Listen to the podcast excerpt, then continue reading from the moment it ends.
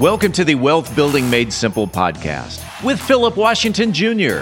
Today, Philip talks about money won't make you feel secure. Philip Washington, Jr. is a registered investment advisor. Information presented is for educational purposes only and does not intend to make an offer or solicitation for the sale or purchase of any specific securities, investments, or investment strategies. Investments involve risk and, unless otherwise stated, are not guaranteed. Be sure to first consult with a qualified financial advisor and/or tax professional before implementing any strategy discussed herein. Past performance is not indicative of future performance. And now, here's Philip. All right, we are back with another episode of Wealth Building Made Simple. I hope y'all are enjoying your Friday. It's almost back to school time for the kids and the teachers out there. I feel for your teachers. Kids, you are blessed if you're in Mansfield ISD because it's an amazing school district, and I'm so appreciative of everything that they do. Now it's time to get into the show.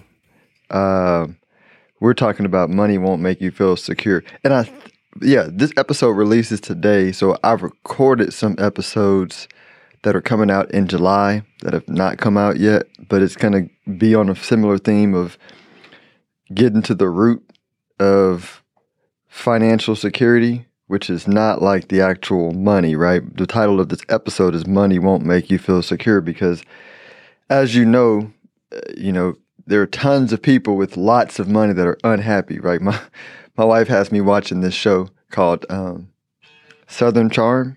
I think that's what it's called, Southern Charm. Yeah, Southern Charm.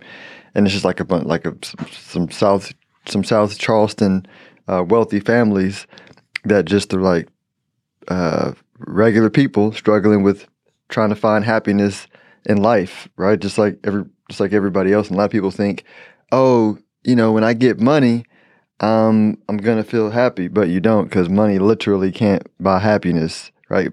Money is just a temporary symbol for the feelings that we want to possess, right? And so money can just buy more symbols, but money can't replace the feeling, which is ultimately what people are looking for, right? Here's something I want to like break down. So I'm going to go you know, spiritual for a while, because the spiritual, and I don't mean like super like religious or whatever. I mean like spiritual as in like invisible, right? Like thoughts and emotions are spiritual, and they are what we are seeking, right? When we say we're seeking financial security, that is a feeling. That's not a number in the bank, or that's not a certain amount of wealth. That's a feeling that you're looking to feel. And so the thing is, it's not in a number. But when you hear the terms like, you know, Christians say Father, Son, Holy Spirit, or Whole Spirit, or you hear mind, body, spirit, or you see father, mother to create the child, right? Or you hear conscious, subconscious manifestation, or the obsession of ancient Illumined cultures with the triangle. It's all the same thing. Like it is the, you know, you have computer code for how you create stuff on the internet, right? You have a universal code for like creation, which is the Trinity, right? Which is what I just described. It's thoughts plus feelings, right? Create your reality. Create is the creation formula, right? Or you can also look at like knowledge plus love equals understanding, right? Because knowledge without love makes you judgmental. Right? Or love without knowledge makes chaos, but knowledge plus love equals understanding. These are just an important understanding to get to financial security. I'm gonna go into a story that it kind of narrows the point home. So I got a summer reading thing that I'm doing with my boys, and so we read part of one book, How to Turn $100 into $1 Million. I talked about that before, but now we're on like it's a, I forget the title, but it's like the Bible with just the stories, right, in order. They got pictures and stuff for the kids, but they're not like kiddie pictures, it's like artistic pictures. So it's a pretty cool book. I wish I remember the title so I can shout it out, but I'm pretty sure I shared it on my Instagram in my stories. But we started with the story of creation, and everybody's heard that story.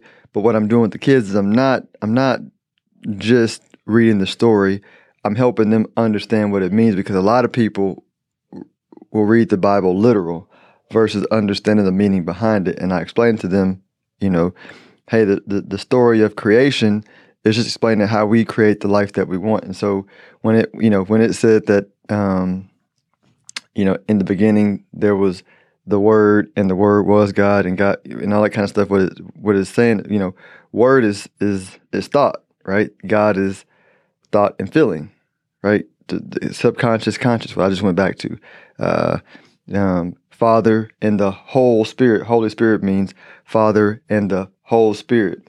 And so what it's saying in the story is, in the beginning for creation, God created a mental picture of the universe that they wanted to create, because male and female energy that they wanted to create, and then felt how it would feel to be in that universe, and that created the creation, right? The thought and the feeling came together to create the universe, and that's like the whole creation story of thought plus feeling. And then I went to when God said, "Hey, now we need to create man in our image," right? You know. God needed a way to walk around and experience the creation, so he created a physical, right? Because again, thought and emotion are just like invisible. So it's saying that God created a visual representation, you know, of their self to walk the planet in man and woman. Which again, the story is saying God or good is thought and emotion, right? Positive thought and emotion, right? Man, Adam is the thought, Eve the emotion, right? To create the rest of creation on earth, right? Again, it's that deep ancient stuff that they were teaching about the creation story. Don't stumble on whether you believe the tale or not. Just understand just like you watch good shows on TV. They give you good meaning into insight. So you might watch Avengers Endgame and you understand the meaning behind it, or you might watch Star Wars and you understand the meaning behind it. What I'm saying is, like, this is the meaning behind the story. And so I'm teaching my sons this. So then we went into the story of the tree of life versus tree of good and evil, right? And I'm getting to a point. You know, the tree of life was a tree that the tree of like truth, right? The tree of like things that always work. We might call them principles. And so principles are time-tested: abundance, peace, joy, love, fulfillment, security, wisdom, faith. All those things are time-tested principles that have always worked and will always work. That's the tree. That's eating of the tree of life, meaning owning and believing those principles are within you versus in some external thing. The tree of good and evil is us deciding what is good and evil, or resting in our own knowledge, which is the equivalent of saying, I'm going to get financially secure. I'm going to feel financial security through having $10 million. No, that's an illusion, right? That's eating of the tree of good and evil, right? Versus eating of the tree of life and saying, oh, I am secure, right? I am abundance, right? Getting yourself to feel that state and not placing like conditions around it, right? That's the moral of the story. And let me pause for a second. Let you soak that in. Don't try and think, right? Feel what I'm saying. Literally, feel what I'm saying. Don't try and think about what I'm saying. Feel what I'm saying, because that's the point. Security is not a number, right? You can feel financially secure with $10 in the bank, and you can feel financially insecure with $10 million in the bank. Because the thing is the feeling. And then once you get the feeling, right, then you can't help but to attract the money. I call it feeling is like, feeling is gravity. If you want to be technical about it, if you don't have the feeling, then you have to stress and strain to hold on to the wealth, right? If you have the wealth. And the reason why you see some wealthy people that like start losing their hair and like they aged a bunch is because to hold on to the wealth without the feeling is a struggle. Literally, like emotionally, it's a struggle because you're always fighting to keep it. Versus if you attract it by your feelings, you feel abundant and it comes to you abundantly always, no worry, no stress. It comes. It's like gravity, right? Because that's what holds the planets in place. That's what holds the solar system in place is gravity. The sun doesn't have to force the Earth to orbit it; it just orbits it. You know, it's the magic behind the universe, and that's the point. Like the point is the feeling. And I know, in a society where we are trained to think that that the experience creates the emotion, right? It's actually backwards, right? The emotion creates the experience. And so, I mean, this is like important stuff to understand. So what I'm going back to is if you want to feel financially secure, then feel it. Release conditions around what it's going to take for you to feel it. And then once you feel it, then you can't help but to attract it. You'll attract the right investment team. You'll attract all kinds of opportunities you didn't see before. You will enjoy the money and the wealth. If you already got the wealth, then you'll enjoy it because you'll feel it. If you don't have the wealth, then you'll attract it and enjoy it. And by the way, and you'll enjoy it before it's there because it's in you and you feel it. And it's just if what I'm saying sounds like the infinity sign, because that's what it is. That's the point of the infinity sign is like thoughts and emotions at being one, like vibrating in good vibes, vibrations, right? It's all intertwined. Here's the moral of the story, or one of the morals of the story for the Garden of Eden, entire tale from my point of view. It basically is you will strain and struggle for what you desire if you only pursue it with just thought, right? If you the eating of the tree of good and evil, right, is our ability to consciously think and solve problems. But if we only rely on our mind, our brain, to solve problems, we're operating without gravity, without attraction power. We're going to get it. We are figuring it out in our own strength, right? Versus eating of the tree of life, which is the formula for creation that I spoke about. It's thought and emotion working together in harmony to attract all things you desire. And when you attract things, there's no stress.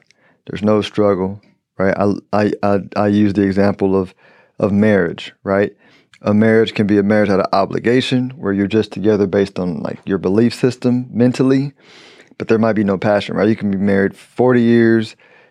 Externally, it's a good marriage to the world. But there's no passion when thought, male energy, and emotion, female energy, are not in harmony. But when they are in harmony, it's a beautiful thing. You have ideology aligned, mentality aligned, and emotion, which creates love, passion, all the things that come with all that. And so that is a union of no struggle. And that's the moral of the story is like to attract and appreciate and have the wealth with no stress and worry. You got to blend the two. So I went deep on this episode, but I think it's needed because once you understand, like it's like building a house on a bad foundation. I mentioned in the previous podcast, like once you build your financial house on a solid foundation, then like everything else is secure. But if you don't, then like the house is like divided, right? Which, by the way, is a story in the Bible, and this is exactly what it's talking about. So I hope this helps you guys. Enjoy your day. If you are interested in having a review of your portfolio or to see how far on track you are with your retirement goals, Philip offers complimentary consults through his company, Stonehill Wealth Management. For more information, log on to stonehillwealthmanagement.com/talk. That's stonehillwealthmanagement.com philip.washington.com/talk. Philip Washington, Jr. is a registered investment advisor. Information presented is for educational purposes only and does not intend to make an offer or solicitation for the sale or purchase of any specific securities, investments, or investment strategies. Investments involve risk and, unless otherwise stated, are not guaranteed. Be sure to first consult with a qualified financial advisor and/or tax professional before implementing any strategy discussed herein. Past performance is not indicative of future performance.